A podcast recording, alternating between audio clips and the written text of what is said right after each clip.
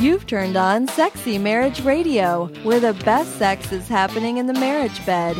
This episode is brought to you by CovenantSpice.com, the fun, safe, and affordable way for Christian couples to take their sex life to the next level.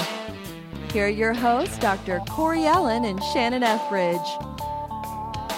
So I've noticed that as summer rolls along, Shannon, that you know I had a chance to get with a whole bunch of family right at the very beginning of summer. That they all just came in town for kind of this impromptu uh, family reunion, daughter's birthday, etc. And you know when when family gets together, it's one of those you love it and you hate it. You know. a love hate relationship with the family reunions. Huh? Yeah, it, I mean, I love the family, but it's it, it's those I don't know differences are just exacerbated sometimes in the way you do life, and the way you parent, and the way you deal with things, and the way you deal with your mar- marriage, and the respect you give your spouse, and yeah, I think that's one of the things I love about Sexy Marriage Radio is the the fact that our our universal theme and goal is making married sex the absolute best thing it could possibly be and then making your family life the best it could possibly be. And and we try to keep, leave a lot of variation to where it can apply to whatever it needs to be for each person that listens because you know, sexy marriage radio listeners are the absolute best listeners out there. Sure. And, and, they have the intellect to chew up the meat and spit out the bones exactly. of everything that we set on the table. exactly. and we love hearing from our listeners. So if you've got something you want to say, send us an email at feedback at sexymarriageradio.com and that's good for questions. That's good for comments. And then you know one of the things we both love is the praise emails that just saying, you know, you guys are absolutely fabulous on what you, you do. my face off. if I could only get my spouse to listen to you. Exactly. yeah. Uh, speaking of family reunions, Corey, it seems like every family reunion I have been to lately, whether it's Greg's side or my side, somebody's got a new baby uh, and and on Facebook, I've noticed that it just seems like every newsfeed article, somebody's got a new baby. Yep. Either a new baby or new grandbaby or new niece or nephew or something or other. Uh, I'm not trying to liken women to livestock by any stretch of the imagination, but I've always said that springtime and summertime, that's the season when the cows drop their calves. Babies just start popping up everywhere. the ladies can get mad at me for the analogy, not Corey. Yeah, that's not me. I'm staying away from that one. No, no hate mail to Corey for the livestock analogies.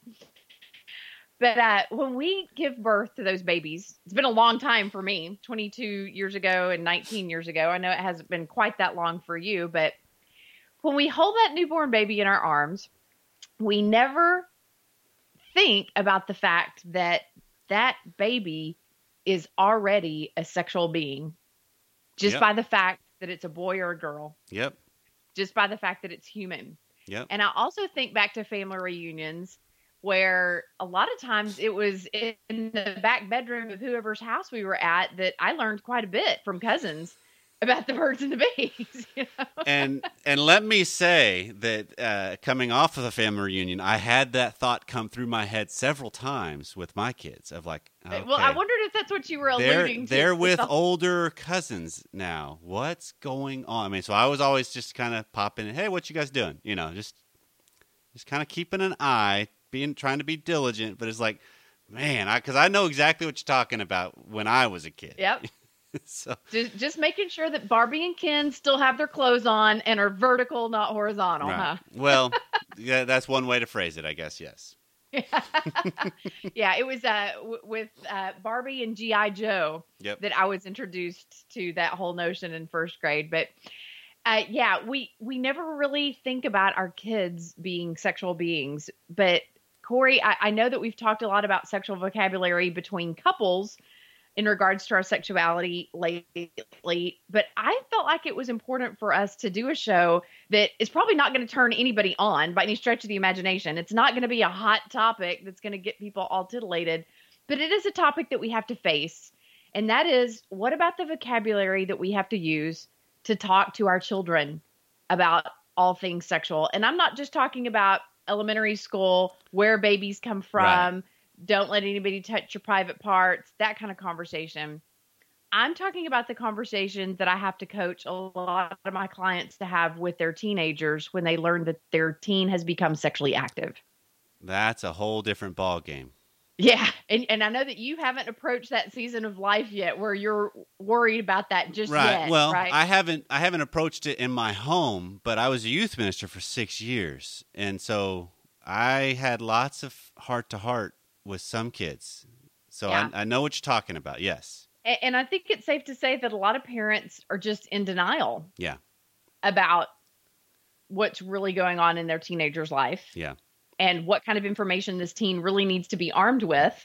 And I think back to my own teenage years and how I had all the signs and symptoms that my parents needed to be talking to me, but they just weren't very effective Right. in developing that strategy. Right. And therefore, it only got worse and worse uh, until in my early 20s, I got my head screwed on straight. And um, yeah, I just lately, I feel as if there has been such an abundance of information given to teenagers about all things sexual that I think has definitely emboldened them yeah. to do a lot of things in their early teens that you and I probably didn't even think was a possibility until our late teens. Uh, yeah. it, it's sad. Yeah. it's It is. Yeah.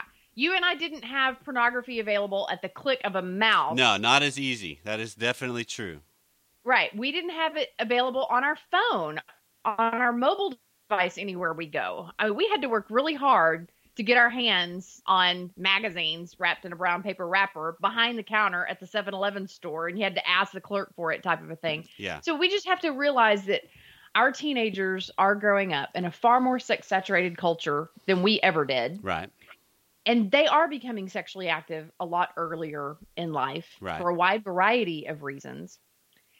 And I think the most important detail that uh, was missing from a parent's vocabulary recently, I was working with a, a lady and her teenage daughter, and her teenager just kept insisting, Mom, you don't have to worry about me getting pregnant. Well, the mother, she couldn't see beyond, you know, the emotional feelings that she was having about the fact that her daughter was sexually active in the first place. And this Right. had been going on for several months. Okay. And so finally, I interrupted the conversation to say, help us understand what you mean when you say, Mom, you don't have to worry about me getting pregnant. Does that mean that you're not having intercourse? Does that mean that you're doing other sexual things Right. instead of intercourse? In this girl's mind, and when she once she verbalized it, my blood ran cold. I'm sure her mother's ran ten times colder. She said, "Duh, I have him pull out." Oh. Yeah. Not. no. No. Yeah. and this had been going on for quite a while. Yeah. And yet her mother hadn't really dug through to learn the misinformation that was in this girl. In this girl's mind, she honestly believed that as long as her boyfriend took his penis out of her vagina before he officially ejaculated, that there would be no way she could get pregnant. I- That's not a good philosophy. Yeah, I explained to her that that's actually called the rhythm method and that there's a term that you use for people who use the rhythm method as their sole source of birth control. That's parents. Right. Mom or That's dad. what- Exactly. exactly. So it was only by the grace of God that this girl hadn't come up pregnant yet. yeah. But she was very shocked to learn that um, not only was pregnancy doing the pull-out method possible, um, when I encouraged her that she had to, had to, had to get on some form of birth control, she said, "Well, um, I'll just, I'll get on the pill, or I'll get an implant, or something like that." She was willing to do that, and I said, "What about condoms?" She didn't want to use a condom because her boyfriend didn't want to use a condom. Of and course. I explained to her, huh? Of course. I mean, that's the that's the standby of the guys. No, no, I don't want. No, no. Oh, that just totally takes away from no, that's to, it's it's your responsibility, honey, to take care of not getting pregnant. I mean, it, that's Yeah. just the standard move.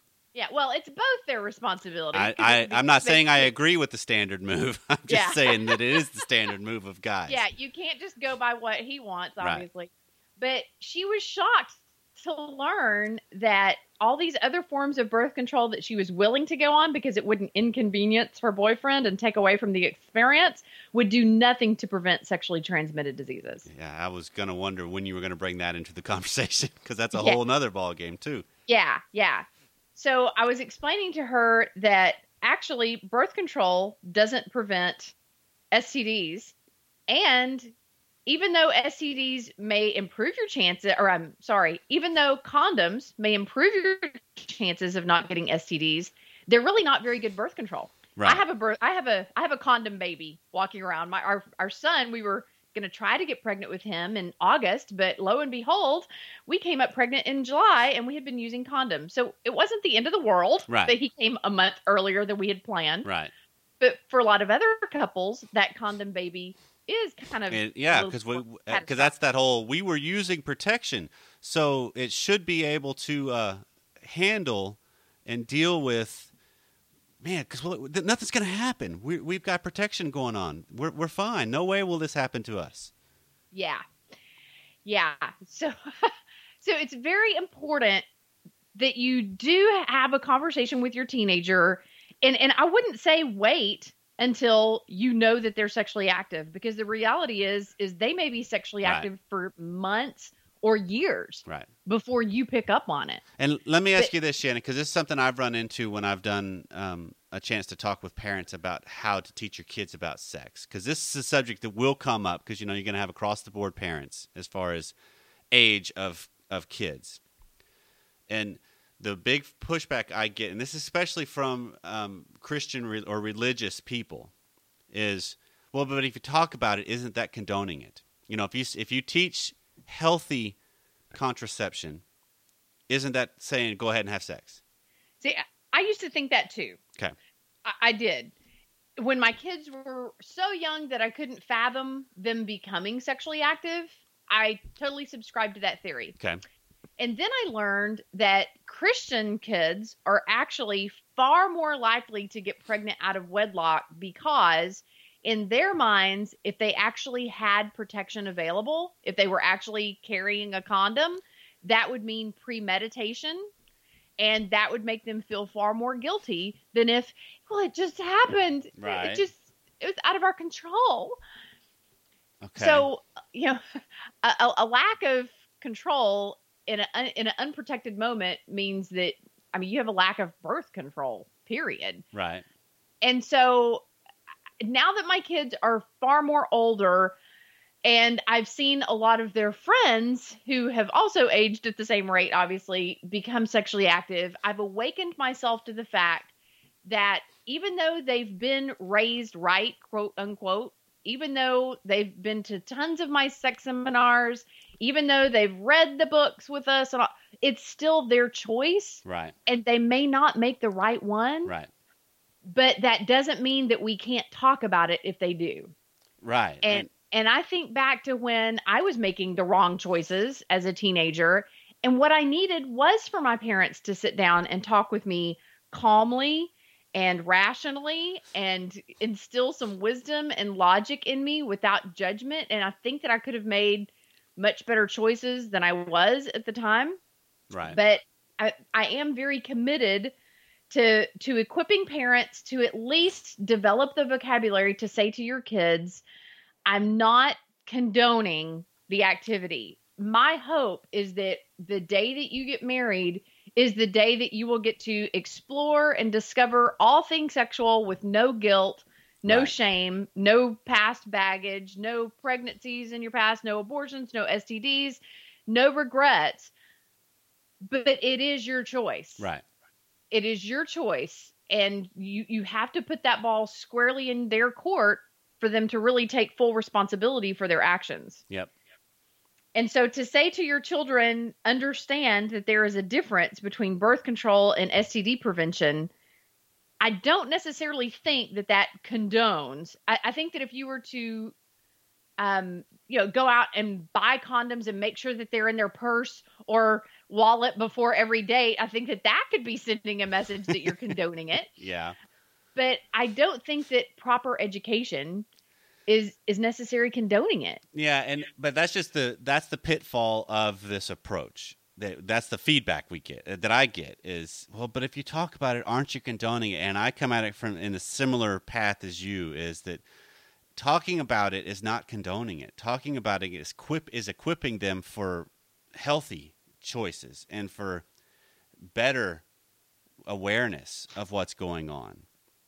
So talking about it is is equipping them to make the wisest choices. Right. And in light of the fact that 90% of all people walk down the aisle as a non-virgin, it, it's almost safe to assume that unless your child is one of that special unique 10% and I hope to God that they are and hallelujah if they have been or whatever, but the reality is is that most people by nature, we're not condoning it, but most people by nature make that choice right. before they ever get to their wedding day. Right.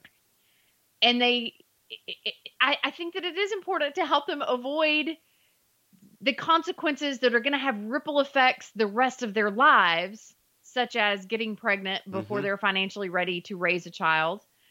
Um, you know, I I would frequently ask my daughter if you were to enter a dating relationship and if you were to become sexually active and if you were to become pregnant, what would you choose to do? Would you choose to parent the child? Would you choose to abort the child? Or would you choose to give that child up for adoption? And it wouldn't take her long to wrestle with those three issues before she would realize that's too difficult of a choice. I don't know. And right. I would say, well, then I, I, hope you understand that it's really important that you not become sexually right. active if you, if, if, uh, because none of those choices are, are, are a choice that any woman wants to have to make. None of them are the best. Not saying that they can't be redeemed. And right. You know, but, but as a teenager, ways. that's that. I mean, man. Yeah, you got a whole lot more going on in your world than than needing that uh, on top of it. Right. You're just worried about getting your letter jacket and making the cheerleading squad and where you're going to go to college. And now all of a sudden you have to make a decision right. about this little baby's life. Right. And yeah. So the whole notion of understanding the importance of birth control if you do choose to become sexually active. Right. Very, very important. The notion of you have to use a condom to prevent STDs.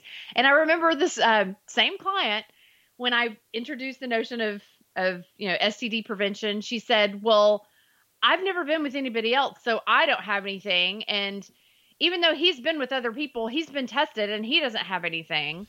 And I just wanted to just scoop her up in my arms and cradle her like a baby and say, honey, it's time for you to grow up yeah. and not be so naive. Men lie. What? Sorry, but it's the truth. I'm not saying all men lie. I'm just saying some men, if they know that sex is a potential, right, will lie about how recently they've been screened for STDs. Right if given the chance. Right. That you should never, ever, ever believe a person at face value when they say, I don't have an STD. Because 80% of the time, that person who's carrying an STD has no symptoms. So they think right. they are clean. Right. But when they give it to their partner, oftentimes, I mean, sometimes there are symptoms that wreak havoc. And sometimes there are no symptoms, which keep them blind to the fact that they have an STD and they pass it on to somebody else, et cetera, et cetera. It's just really important to make sure that your children understand the concept of STD prevention, the concept of birth control. Now, let me throw another interesting little twist into the mix. I won't mention names, but I will just say that I was gathered together with some very prominent Christian leaders who were talking about the whole concept of if a girl comes up pregnant and she's not married. And one father made the statement that if his daughter came up pregnant and she wanted to choose to have an abortion, that he would not go with her, he would not support her in any way, that he, would want her to feel the full weight of the emotional consequences of that decision.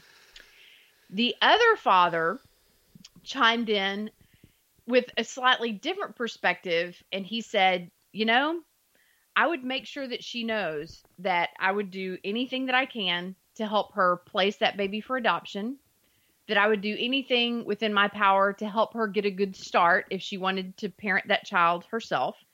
But that if she did choose abortion, in spite of my encouragement in other directions, he said, I would choose to take her and go with her. And at first, there was a little gasp around Right. the table, but then he followed it up and said, Because if I don't, I would miss my opportunity to be there if I can talk her out of that abortion at the last second. Yeah. To be there to provide that emotional support, to cheer her on, to do the right thing, to say it's not too late if you want to change your mind. I'll, I'll we can leave now. He said I just wouldn't miss that opportunity to try to save that baby's life if I could. Right. And I thought, you know, that that's really admirable. But again, it just brought to my mind, we got to talk about this on Sexy Marriage Radio. Yeah. This is, you know, w- when we think about sexuality, we always think about it strictly in the context of our marriage, but we don't think about it in the context of our children's lives. Right. But it's so important. And I'm sitting here thinking, not even to mention the whole, okay, maybe I could talk her out of it. Maybe I could be there if she has a second thought. I, I'm sitting there thinking of maybe I could be there with my daughter through this incredibly difficult time, and and be a support to her. It's not about the To be a shoulder to cry on. Yeah, it's not about the decisions people make. It's about being beside them during them. Right. And I had the same thought of, you know, even even if my child decided to follow through on that, as long as they knew where I stood, I would entrust that, you know, my philosophy with raising kids is I'm going to give you enough rope to Right. hang yourself or tie a bow with it. And it's up to you what you do. Right. If that was their decision, I don't think that I could turn my back on them and say, I won't be a part of it at all. Yeah. I, I think that I would have to say, this is this is your decision. I'm willing to talk about it until the cows come home, right up until the very last second. But I want you to know that my love for you is not based on what decision you make about your future. I will, like my mother said, uh, there was one time when I had become, I guess, just promiscuous enough that my dad reached the point when he said, "We're just going to have to disown Shannon." And my mother's response was, "My daughter can't do anything bad enough to make me disown her." Yeah. And I have always let that thought go through my mind as it's just been a huge comfort to me Sure. to to just envision my mother saying my child can't do anything bad enough to make me disown her. And I, I think I would feel the same way that no matter what sexual consequence my child had to face, they can never do anything bad enough to make me turn my back on them Yeah. especially since they are going to be raising whatever grandchildren I do get to have someday. Yeah. and I want a good relationship with my kids and my grandkids. and so I, I think that what I want parents to hear today is whatever choices your child makes, it's not about you, mom and dad. If you have done the best that you can in instilling as strong of values in them as you as you can, and you've had the right conversations and they know that you're on their side and they know that they can come to you with questions and and they just feel you cheering them on and yet they still make a decision that doesn't line up with your values don't panic because a lot of us did a Right. lot of us made decisions about our own sexuality that didn't line up with our parents values at the time Right. you know, but it says in the Bible that you know to to raise up a child in the ways of the Lord. When he's old, he will not depart from it. It doesn't say when is he a t- when he's a teenager he won't depart from it. Right. But I like to think that they eventually come back around when they see that unconditional love of God coming through their parents at them, no matter what choices they make, no matter how bad they mess up, no matter what kind of predicaments they get themselves into. Can we look beyond their weaknesses to their needs and see that they're a hurting human being who need comfort and encouragement? And we can totally envision comforting a, a teenage girl who just, you know, that our kids know from school or down the road or at our church or something like that. Well, the same compassion that we would muster to reach out to another human being, I hope we can find that same compassion with our own children if the time ever arises. Yeah. And I pray that it doesn't. yeah. I pray that it doesn't. But if it does, I hope that our children will see nothing but unconditional love and commitment from us as parents. Well, and and I want to point out just the, a, a common thread through a lot of what you've talked about, Shannon, that that really helps drive the point home is that when you have these conversations, whether they are after the fact, which we hope by listening to Sexy Marriage Radio and by being proactive, all of this stuff is ahead of time. You know, all of this stuff is an ongoing if we can dialogue. give you preventative medicine, Right. we've done our job. Right. But that these conversations are done calmly, sometimes very matter of factly, just because when we get too wrapped up, that's when our kids hear not what we're saying, they're hearing how we say it. They're fe- they're hearing judgment Right. And, and so condemnation. so they can uh, probably just become very defensive and we all have that ability to just turn off things that uh, yeah i'm not going to listen to this anymore but i'll still sit here like i'm listening to it you know Right. but if i can sit there real matter of factly because back to the very first story you show you shared about the one the girl that was sexually active and oh no he pulls out I had the same conversation when I was in youth ministry with a group of my seniors, and we were all on a trip together. It was just juniors and seniors, and on one of the nights we were at the Hard Rock Cafe in Chicago, and I sat with just my seniors, and so I had a table of like eight kids, and there were like three guys, five girls, and I just opened up the conversation of, hey, if there's ever anything that you've got a question on in your life that you have not found a good place to ask, now's the time. You know it could be on sex it can be on life it can be on money whatever. And so the conversation went all over the place. But one of the conversation threads was on sex and i actually and i asked the ladies the girls i said do you realize that you can get pregnant without him actually reaching climax if you're Yep. having if you're having intercourse and and two of them were what you know and i don't think any of them were really uh, sexually active at the time but I don't know that for certain but the, one of my senior guys mentioned it. The, he said it the, perfectly. He said, "Yep, it always sprinkles a little bit before it rains." So, and I'm like, "There The you go. That's that's exactly what we're talking about." And so it's just that whole idea of I think for a couple of those ladies, it changed things for them going forward in the sense of, okay, now I have a little bit more ammunition to know what I choose to do. Right.